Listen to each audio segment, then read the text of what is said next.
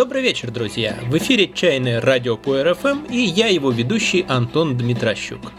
Сегодня в студии самой домашней чайной Савай Панда звучит суровый тайваньский рэп группы Коучоу Чинг.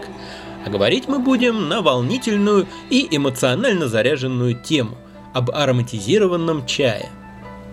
Я не погрешу против истины, если скажу, что для многих путь в мир чая начался именно с недорогой ароматизированной продукции – и, в общем-то, это не так уж и плохо. Главное, чтобы на ней этот путь не заканчивался.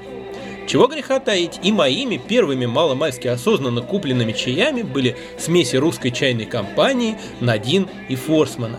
В оправдании могу сказать, что было это добрых 15 лет назад, и срок давности для побиения меня камнями давно вышел. Готов держать пари, друзья, что после первой же фразы вы настроились на 15-20 минут брани и издевательств. Представь себе, этого не будет. Ну, не то чтобы совсем не будет, но я хочу, насколько это возможно, воздержаться от снобизма. Если человеку нравится какой-то чай, это его личное дело, и за него можно только порадоваться, а стараться вызвать у него чувство стыда за недостаточно развитый вкус – это некрасиво. Но вот что я готов бодро и энергично осудить, так это вранье. Вранье мне не нравится.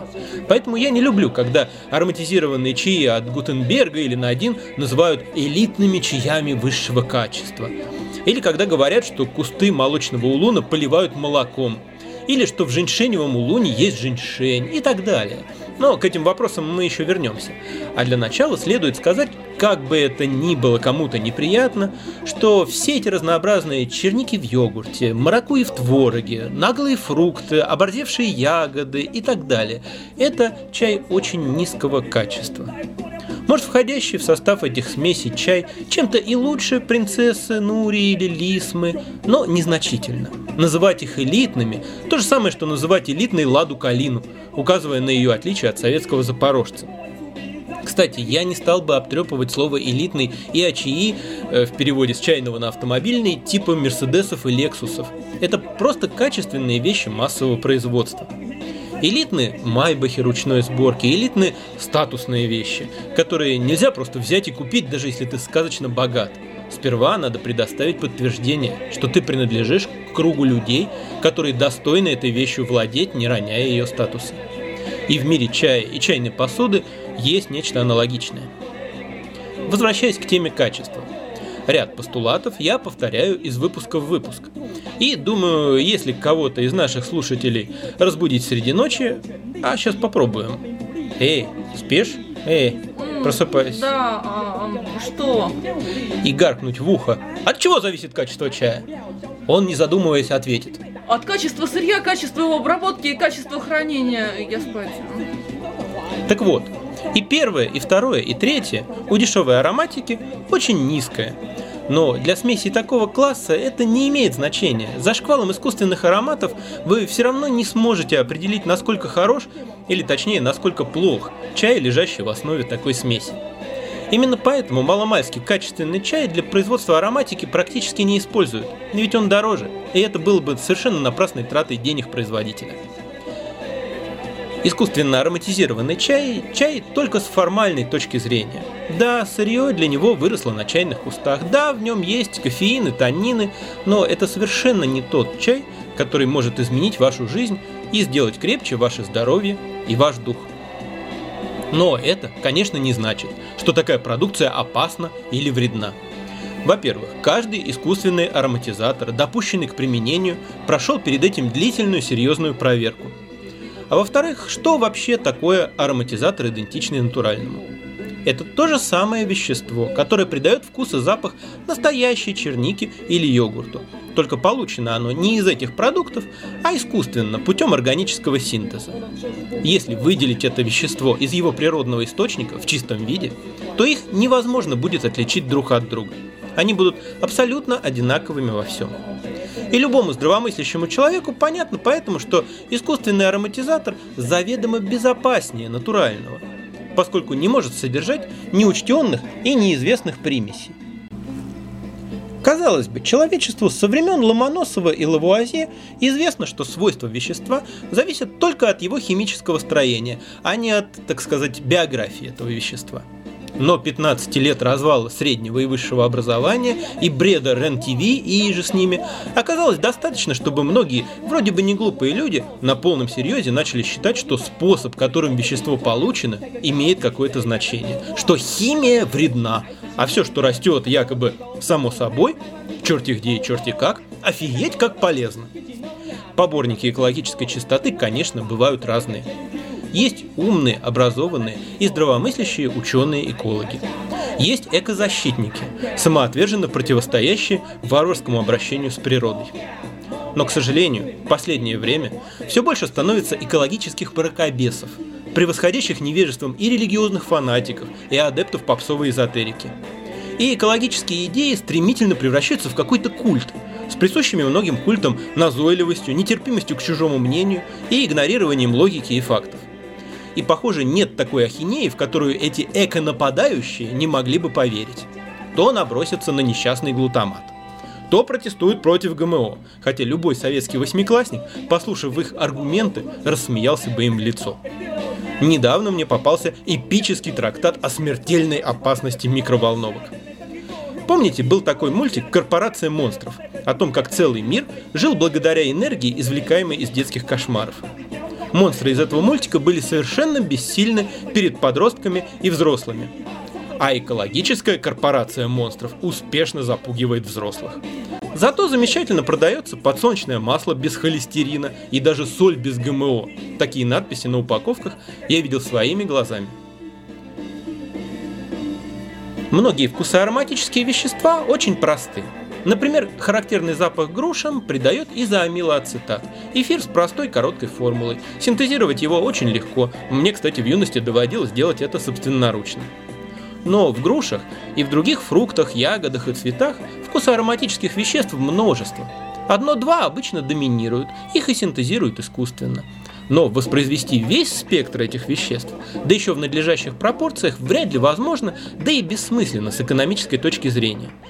Поэтому, хотя искусственные ароматизаторы и идентичны естественным, запах чая с клубничным ароматизатором будет мало похож на запах настоящей клубники. Он будет намного примитивнее, зато сильнее, потому что ароматизаторы добавляются обычно в гораздо большем количестве, чем их содержание в природных продуктах. Поэтому пища и питье, изобилующие синтетическими ароматизаторами, портят не здоровье и не генетику, а восприятие и мышление. Естественный вкус и аромат это лексикон природы, воспринимаемый нами бессознательно. С его помощью мир говорит с нами. Этот язык сложен и богат, и я уверен, он вносит немалую лепту в наше психологическое развитие. Заменять его на примитивный, ну, по крайней мере пока, язык синтетических ароматов – это то же самое, что заменять чтение хороших, умных, красивых книг просмотром телепередач Первого канала. От этого вы не умрете и не заболеете. Вы просто потеряете часть возможностей к развитию. Качественный чай имеет вкус и аромат, не нуждающийся в исправлениях и дополнениях. В большинстве случаев естественный вкус и аромат чая более приглушенный и сложный, чем яркий и однозначный запах чая с искусственными добавками. Хотя есть и исключения. Например, многие гуандунские улоны или тайваньская гуйфэй. И тем, кто привык к чаю с добавками, природный вкус чая не всегда оказывается понятен и приятен, да не всегда и известен. По товарам эконом-класса судить о вкусе чистого чая вообще нельзя. А так называемый элитный чай без добавок той же русской чайной компании или на один ценой 150-200 рублей за 100 граммов таковым зачастую не является. Только с виду это чистый чай – но по мере тренировки вкуса начинаешь обнаруживать в нем небольшие, на первый взгляд, незаметные количество ароматизаторов – ягодных, жасминовых, шоколадных, призванных скрасить неважный вкус низкокачественного чая. Продолжая аналогию, тому, кто привык проводить вечера под «Пусть говорят» с Андреем Малаховым, романы Достоевского могут показаться, ну скажем так, недостаточно динамичными. Однако, если человек увлекается чаем, хоть каким-нибудь, Ему, как правило, содержательность постепенно становится интереснее, чем вопли и спецэффекты. Но вышесказанное не значит, что природный вкус надо превратить в некий фетиш и молиться на него, а осмелившихся положить что-то в чай сжигать, как еретиков. Китайцам, по крайней мере, такой подход не свойствен. Существует огромное количество, как минимум несколько десятков, традиционных чайных добавок, цветов, плодов и листьев, которые в Китае продаются бок о бок с чаем и добавляются в чай или непосредственно при его заваривании, или заранее, образуя естественно ароматизированный чай. Первое место среди них, несомненно, принадлежит жасмину – Значительная часть выпиваемого в Китае зеленого чая ароматизирована жасмином, особенно это касается северной части побережья. Считается, что жасмин несколько компенсирует охлаждающее действие зеленого чая. С жасминовым чаем россияне более-менее знакомы и подробно распространяться о нем нет смысла. Отмечу лишь, что цветы жасмина, в небольшом количестве попадающиеся в жасминовом чае, имеют сугубо декоративное назначение. Такой жасмин пахнет слабо и ароматизировать чай не способен. При производстве традиционного жасминового чая используется другая разновидность жасмина, гораздо более ядреная, но цветы у него невзрачные. Их смешивают с чаем на некоторое время, а затем отделяют. Чай естественным образом впитывает запах жасмина. Подобный же принцип используется и при производстве улуна с ароматом цветов коричневого дерева и ряде других. Некоторые китайские чайные добавки известны россиянам, скажем так, в ином агрегатном состоянии. Многие любят Эрл Грей – Чай ароматизированный маслом бергамота.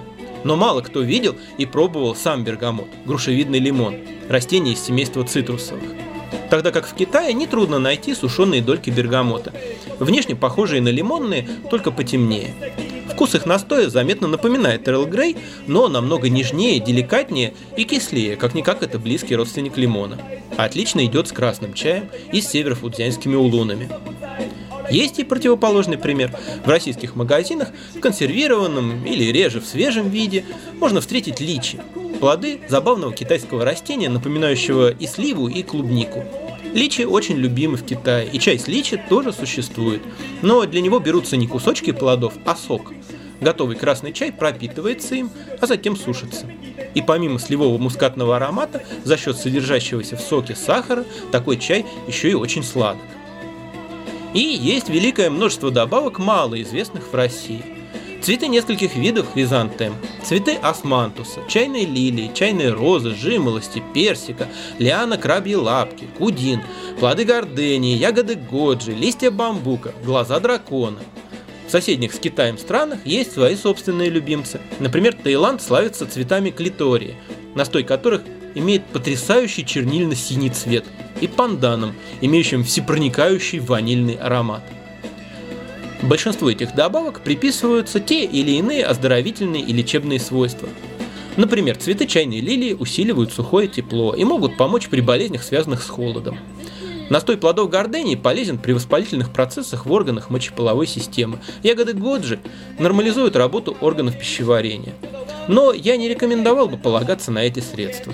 Если вы хотите видеть от них лечебный эффект, то и обращаться с ними надо как с лекарством. А это означает учет показаний и противопоказаний, правильность дозировки, соблюдение правильной частоты и условий приема и многое другое, а для всего этого нужно и серьезное отношение, и компетентность.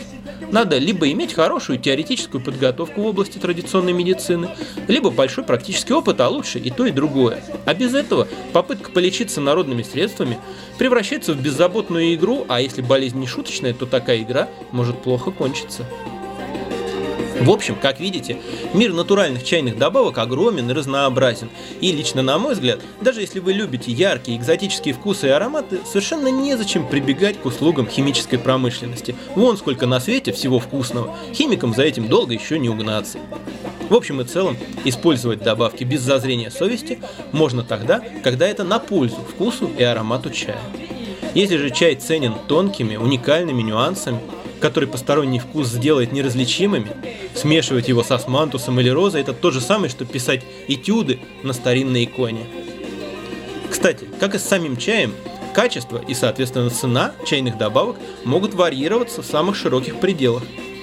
И название, скажем, цветы османтуса, само по себе мало о чем говорит. Надо смотреть и пробовать. Цветы османтуса могут оказаться и чем-то невзрачным и малоприятным, и роскошным пиршеством вкуса. На этом можно было бы и закончить, но слушатели мне не простят, если я не отпущу пару крепких слов в адрес столь прискорбно популярных в нашей стране молочного и женьшеневого улунов. Никакого натурального молочного улуна не существует, не существовало и существовать не будет. Ни коровьим молоком, ни козьим, ни молоком чайных девственниц, ни молочной сывороткой, ни ряженкой, ни йогуртом Данон не поливают ни чайные кусты, ни чайные листья в процессе обработки. Весь молочный улун пропитан одним из двух или трех химически синтезированных молочных ароматизаторов, немного отличающихся по запаху. Сырьем для него является чаще всего тайваньский сорт дзиньсюань, золотая лилия, она же огненный цветок. Этот сорт, а также ряд других известных тайваньских сортов, например, дундин, и в естественном состоянии имеют в аромате легкий нежный сливочный оттенок, который, как иногда утверждают, тем заметнее, чем больше высота произрастания сырья. Этот аромат не единственный и не главный критерий качества, но когда не очень квалифицированные европейские чайные закупщики стали за ним гоняться, тайваньская химическая промышленность распростерла им объятия. В самом начале передачи я уже говорил, что о вкусах не спорят. И если кому-то нравится молочный улун, это его личное дело. У всех у нас есть маленькие постыдные тайны. Но я еще ни разу не встречал человека, который, попробовав настоящий качественный дзиньсюань в чистом виде, предпочел бы ему ароматизированный молочный улун. А вот джиншеневый улун, в отличие от молочного, существует. Но то, что по скромной цене, рублей за 200-300 за 100 грамм, продается в лавочках с элитным чаем, им не является. Теоретически, вот эти недорогие серенькие катышки – это улун, обмазанный пастой, состоящий из пищевого клея и порошка сушеного женьшеня, и высушенный, причем так, что его листья даже не способны развернуться при заваривании. О вкусовых достоинствах его мне сказать нечего за отсутствием таковых – я мог бы напомнить, что полезные свойства женьшеня практически ничем не подтверждены, и этим он выделяется даже среди других адаптогенов, таких как элеутерокок, радиола розовая и прочее, хотя и их эффективность более чем сомнительна. И что вспышка интереса к женьшеню, появившемуся в продаже в перестроечные годы, угасла мгновенно, и сейчас никому не нужные баночки с ним пылятся в аптеках, что тоже как бы намекает. Но самый цимис в другом – у меня нет оснований не доверять информации, что женьшень в эту самую пасту давно уже никто не добавляет. То есть дешевый женьшеневый улун – это просто низкокачественный улун в оболочке из пищевого клея. Элитный продукт. А интересный и вкусный женьшеневый улун, в котором есть натуральный женьшень, выглядит иначе. Он похож на обычный слабо ферментированный улун и стоит иначе. Как видите, и в сфере ароматизированных чаев и чайных добавок все тоже сложно и неоднозначно. Нет простых рецептов, нет простых советов. Зато, погрузившись в их исследование, вполне можно найти что-то по собственному вкусу, что-то, что восхитит и запомнится. Как вот эта композиция, так сияющая на фоне остального творчества проекта Low Roar. Итак, Райан Джозеф Каразиджа из Исландии и его Low Roar. Friends make garbage, good friends take it out. До новых встреч, друзья! И всего вам чайного!